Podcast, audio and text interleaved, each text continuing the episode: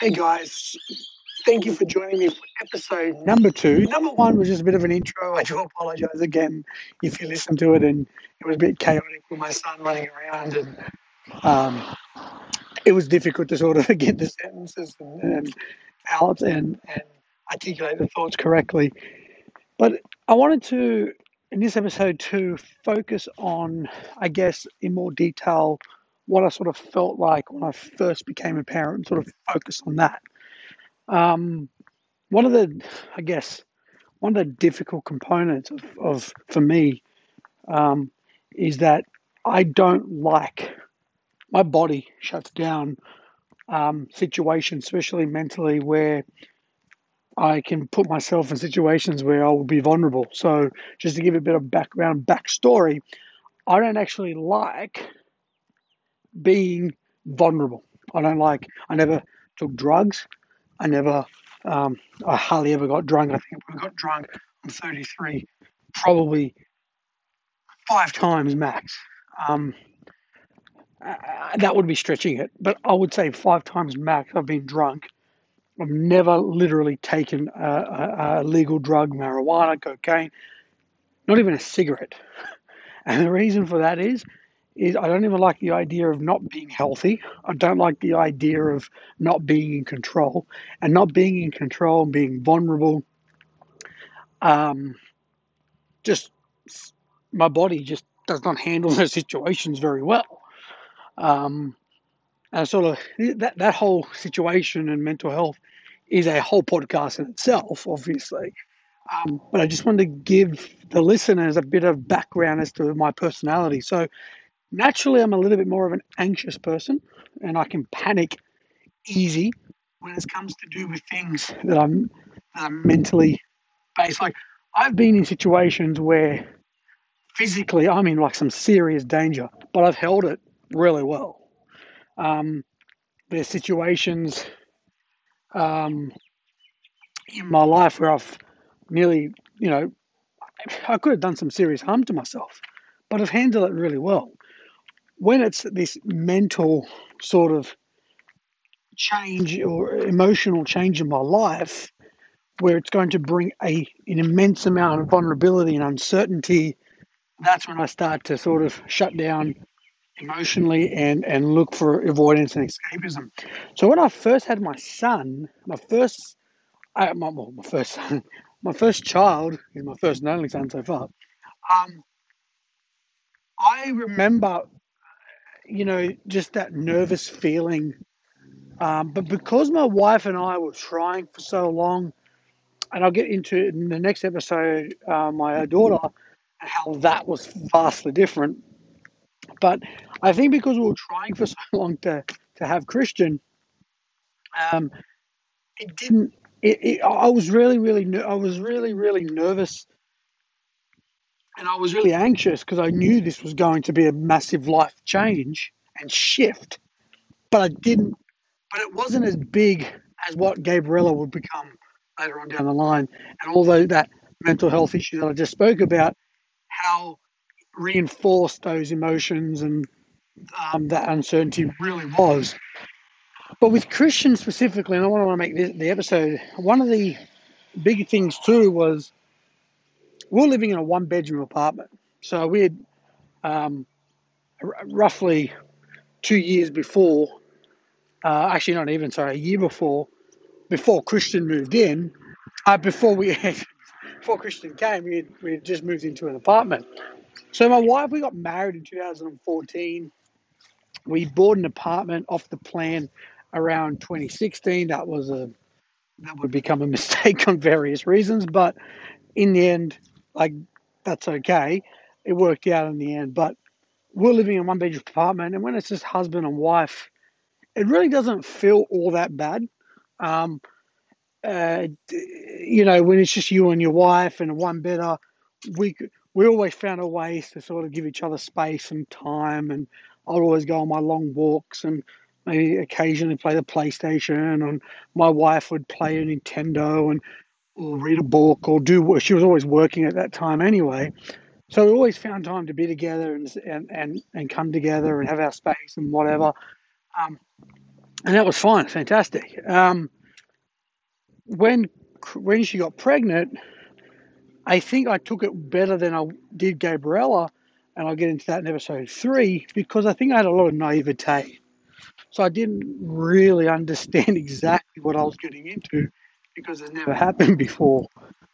And that uncertainty and vulnerability did not feel as heavy as it would with my second child. So, like in the end, when so when she was pregnant, uh, now I'm comparing literally in my head the differences between the first and the second. Like I'm seeing like so many things that I handled better the first time round. You would think that I would know what I'm doing the second time round, but I think it was more I knew what to expect. I knew how much life is going to change. Um, again, I knew all the things that we went through with Christian. And so, but the birth, I can't really remember being all that anxious. Not like I was with Gabriella anyway. And really, my wife went to work.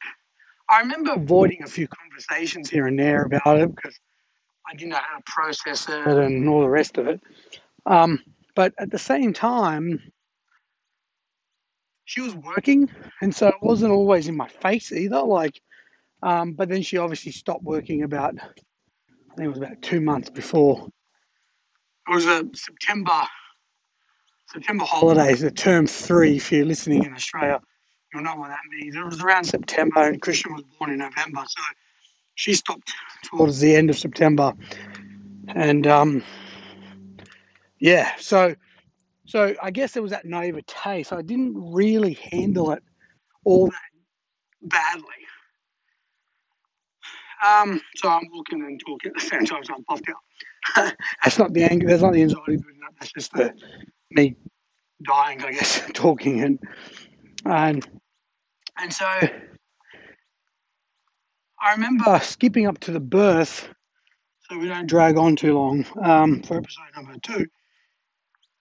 The I guess thought feelings of when he was born again i think there was a lot of naivete so that didn't seem even though you would think that there would be more uncertainty the first time than versus the second um, i just didn't know to what magnitude i guess um, and so i love the little bugger to death he's three years old now in november the moment he came out the midwife looked at me and my wife and said oh you've got one of those and i remember thinking what do you mean we've got one of those? A child. What are you talking about?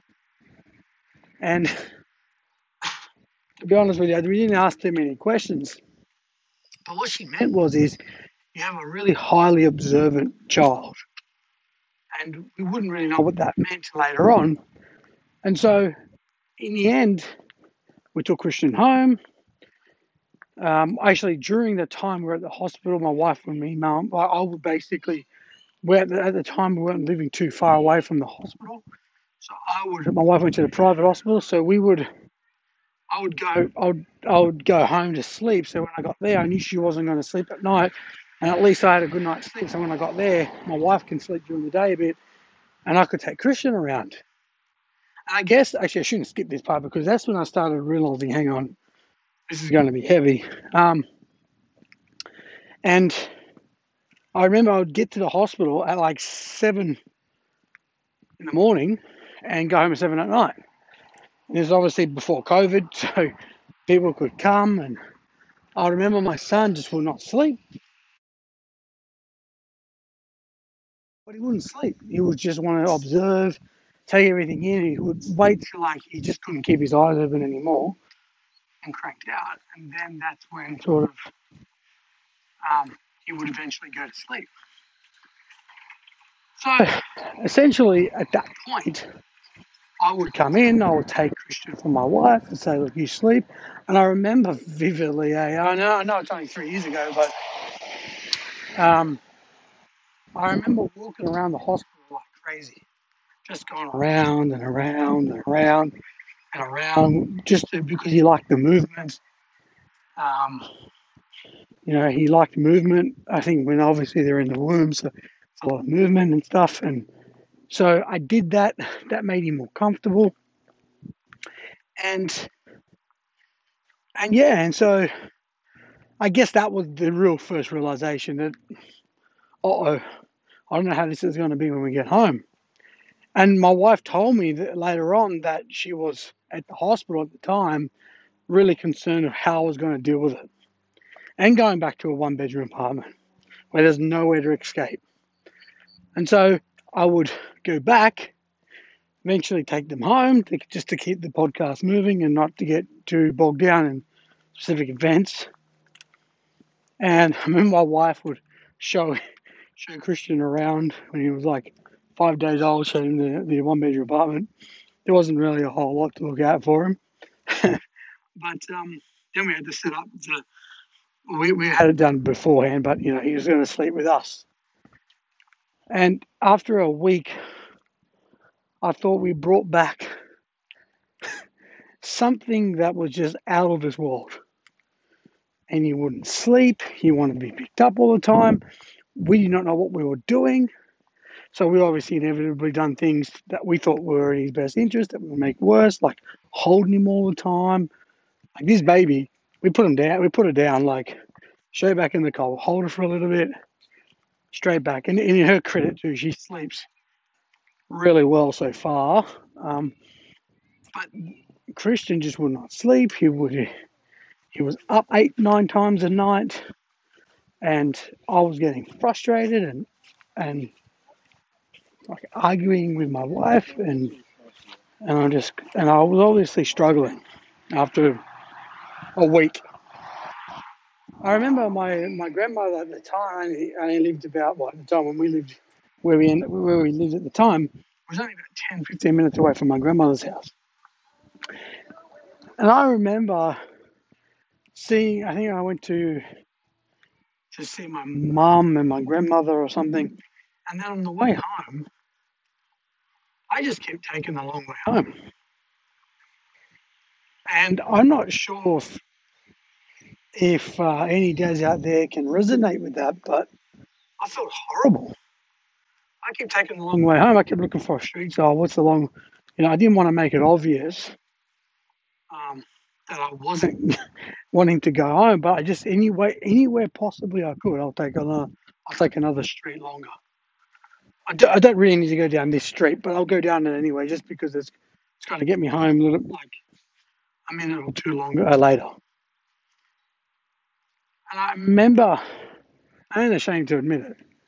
I remember got uh, getting home, and my wife sort of talking with me, and I remember I broke down. And I broke down, and I was like, what?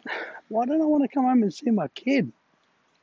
And to my wife's credit, and this is just the beautiful, wonderful soul that she is, she just supported me the whole way through. She's like, sweetheart, you're probably suffering with a very light dose of postnatal depression. I didn't even think that was possible anyway for a man. I thought it was only women go through it. I mean, after all, they do all the hard work. Um, you know, a man being in touch with his feelings, just not really my thing. But I've learned that for me, expressing myself through these different things and articulating it and putting a vocabulary around it um, gets me through it. I thought this time I'll make a podcast of Daddy's journals. And I don't know exactly how long I'm going to, maybe we'll do one once a month, once a fortnight. I guess when there's a major milestone, I'll probably do one. Um, I think it'd be good just at least once a month. So I'm not looking for this podcast to take off um, and be the biggest dad journal or you know father podcast um, on the internet. But to my wife's credit, she said to me, "It's okay. It's okay to feel like this. This is a massive life adjustment." And I remember breaking down in front of her and and it was literally, I was definitely depressed at the time. I didn't know what it was. Um, but we had a really bad week or two leading up to that event. And then, really, uh, to my wife's credit, I didn't feel like that ever again. But does that mean that Christian got better? Uh, no. In fact, he got worse. And so it was really, really, really tough. I would, co- I would need to go to work. Um, I, run my own business. I'm a digital marketer. Check us out at omegadigital.com.au. I do a lot of online marketing content, a lot, a lot of content around digital marketing, which is totally irrelevant to this podcast. But, um, you know, shout out, why not, eh? So the the fact was he got more and more difficult. I had nowhere to go. We had that one bedroom apartment and it was tough. It was rough. It was really, really, really, really rough. And he would get up all the time all through the night. And then my wife was fighting. And, you know, I actually thought, and I'm going to confess this, I was so tired one night. I didn't do it, thank God, because I would be in jail. I don't recommend this. But I, I, I remember thinking to myself, it was a good idea to break into Bunnings to get a tent, which I don't know why I had to think to myself to break into Bunnings, because I could have gone the next day, gone to a Bunnings store. anyway, but I thought it was a good idea to, to at about 1 or 2 a.m. in the morning, to go and break into Bunnings, steal a tent, leave the money on the counter. I don't know how I was going to break in. Probably, I got no idea. Actually, I didn't even think that far ahead. I was just going to either smash a window or whatever I was going to do. I was going to get into that Bunnings, take a tent, leave money physically on the counter for them and say, This is a tent that I stole. Sorry about your window, which I don't think it works that way. Um, it's and and go home and basically sleep on my balcony on my balcony because there's just nowhere to go. Now, I actually thought that was a good idea at 1.32 a.m. in the morning. It's not a good idea. It was a horrible idea. But that's how crazy it got. And and I had nowhere to go. And so going to work was a relief, but I was so tired. So, so tired. I couldn't really articulate my thoughts properly. It was a rough, rough few months. And thank God, I mean, I got to basically Christmas, because Christmas was only six six weeks away or so, right? So got to Christmas, and so it didn't really matter over that Christmas break as much. But it was really, really, really heavy. And he just he wouldn't sleep. For the next year, same thing. He got he got marginally better. Then around October 2018, actually it was over you know over the next oh, it, it was a while. It was like 11 months. It, it was terrible. That whole 11 months, just would not sleep, up every night. He never really, I can't remember him ever having a good night where he would only get up once or twice, like my daughter does now. She gets up two or three times. That's normal. Anyway, that's episode three. So with him, he just he just don't want to sleep. He just hated sleeping. We always had to pick him up. And again, credit to my wife. She said, "Sweetheart, I looked up a website, a business that's called Tresillian, and they help the midwives and they help parents and mothers, um, you know, teach them techniques and strategies to to put their kid to sleep. Because my wife and I were fighting all the time at we- weird hours of the morning, where any other time with before kids were all sleeping, and so our relationship obviously was was impacted. There's no way around that. Um, and yeah, and, and she would not sleep. He would not sleep. And so when we went to Tresillian, my wife actually said, "Look, you know, darling, it's, you got to go to work. It's not fair for you. We're in a one bedroom apartment. You know, we have to do something. Have to try something." So she went there around October 2018, and it was a really cool um, place because you know had a lot of tools, things for Christian to play with, and um, it was really interesting. You know, really, really interesting for them. My wife got the confidence, more importantly, and the midwives they could see Christian, and they basically didn't say it in so many words, but they kind of said, "Look, you you deserve to be here, And I think a lot of mums just come sometimes when their kids aren't that bad, but they just go there because they need a bit of refuge. They just need a break. They just need someone else to look after the kids for a couple of days. And you know what? Before this time, I would have been critical of that because I'd be like, yeah, but you're taking up a bed of a mother that probably needs it more than you do because you just want a break. But after what we went through with Christian, I'm a lot less judgmental on that. If, if a mother feels like she needs a break, or a father for that matter, but mother specifically, they should they should have that break if they can. I mean, they, I mean, it's a it, especially first time moms, man. Like it's a tough ride. And if you get a son like Christian or a child like Christian, and he doesn't sleep, and he's up all hours of the night, and you can't relax, never relax. You're just always tired and, and irritable, and you got to still make dinner. You still got to do things. You still have to, you know, help me clean the apartment and all the rest of it. I will try my best to do things, and I was always irritable. I'd come home to work, go, uh, to work irritable, come home because I knew I wasn't going to sleep. But it got better after Tresillian.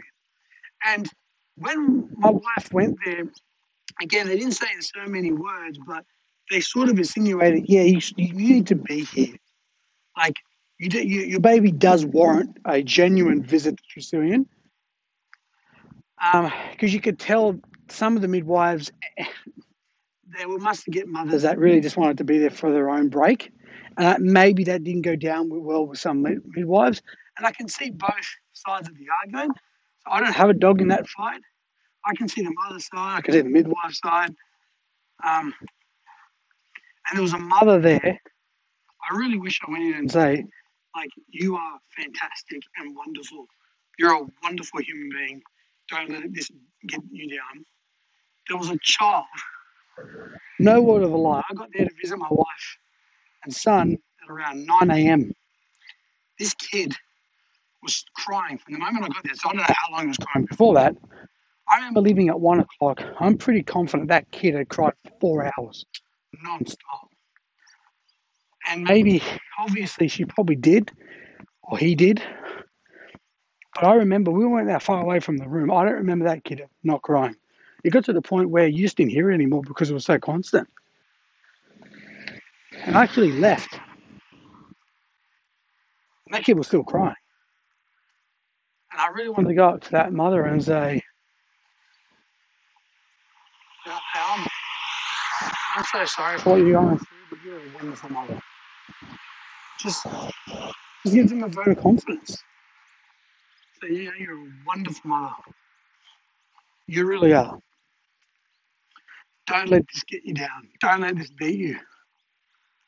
And and yeah, I mean, really, it got it, it got to the point where you know I can I can understand sometimes what these poor parents go through. And but in, in all honesty, in all honesty, Christian did get better.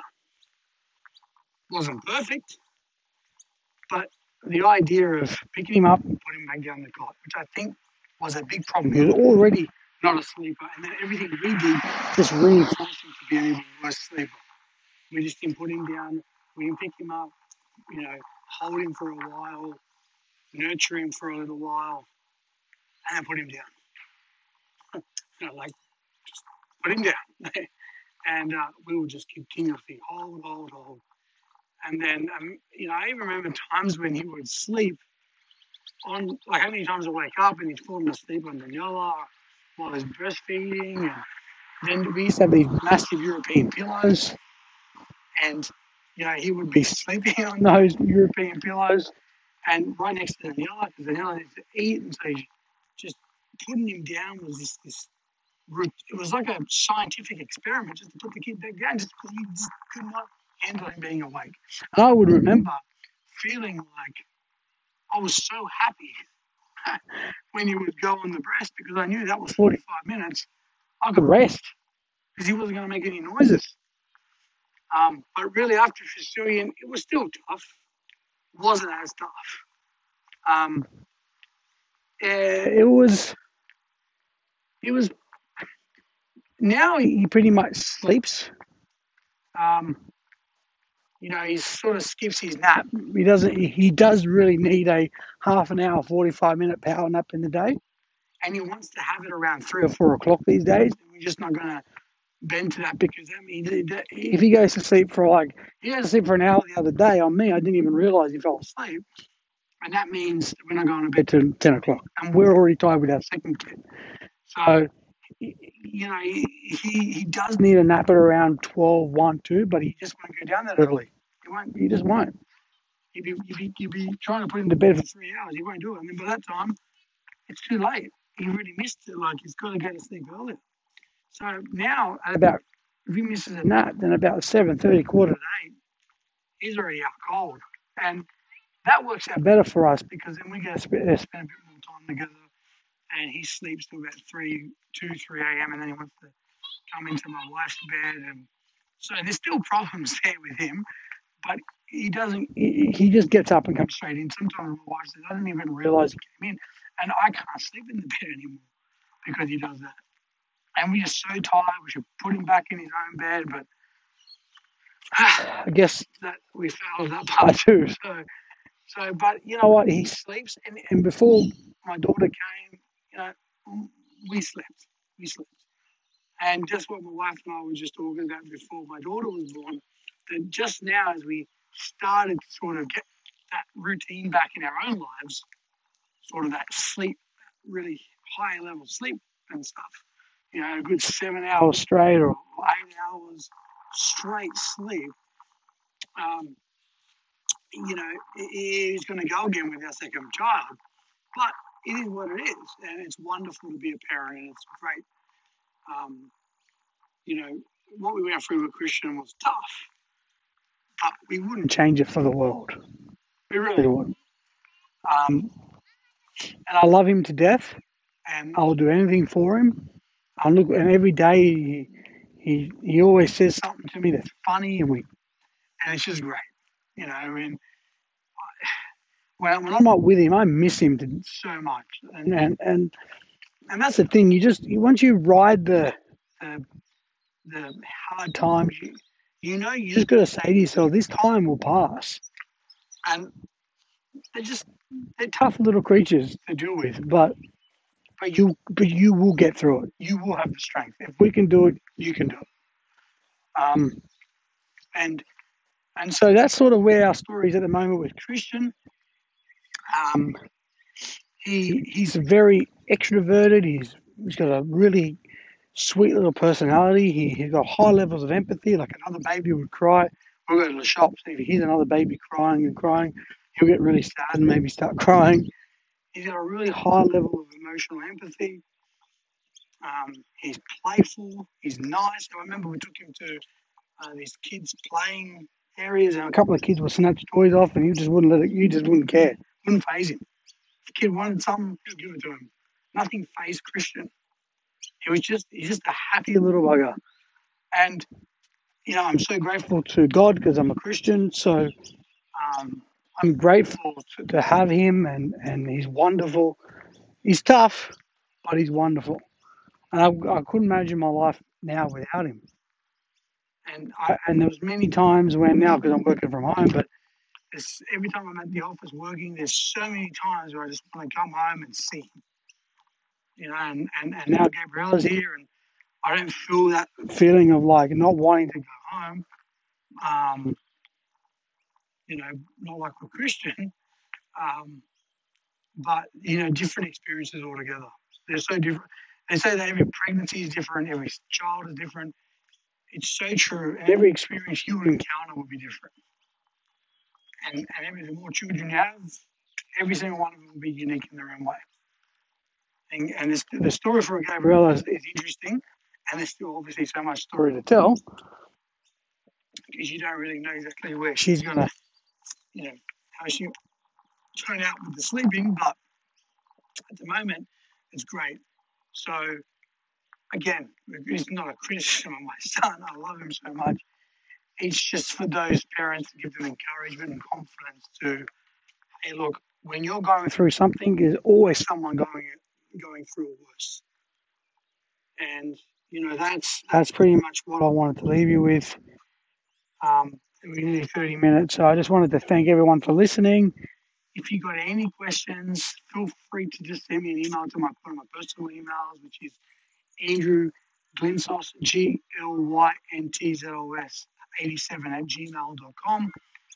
Or just visit my website, omegadigital.com.au. That is for business. But if you email me, Andrew at omegadigital.com.au, I'll get your email. Just tell me it's about daddy journals and if you ever want to have a chat or something, or I'm I'm probably looking for this to eventually become um, a podcast too, maybe for trading father stories and and things like that. I think that might be interesting. I never thought in a million years I'd do anything like this. like, really, I never thought I would. Um, but uh, with certain events that have happened recently, which will be for episode three, I just I just thought it would be good to sort of lay out my story and just keep talking it out. Um, and and I, and I encourage you to do that as well. However, write, speak, however it is you express yourself to get through the situations, do it because we all are designed to be expressive. Find your way. That's all I recommend. Find your way. If it's art, do art. If it's speaking, speak. Um, I'm also a social media professional, so I love, I tell people businesses all the time get the content out. So for you, however it is that you need to express yourself to get through these moments, do it. Writing, art, speaking, video, whatever it is. Podcasts are so easy to set up. And you can tell your journey. And you know what? If nothing else, it makes you feel better. Even if no one listens to it, it makes you feel better. Mate, this one made me feel better. I don't care if no one listens to it. I hope someone doesn't get value out of it. Of course, it's always my intention. But hey, I've been here for 30 something minutes. I feel good about it. you know, I got what I got. I got it off my chest. Um, and I really hope and pray that it does deliver value that will mean that will just put the icing on the cake. Um, but yeah, and if you're struggling, good luck to you. And shout out if you have any questions. Thanks a lot, guys. Bye for now.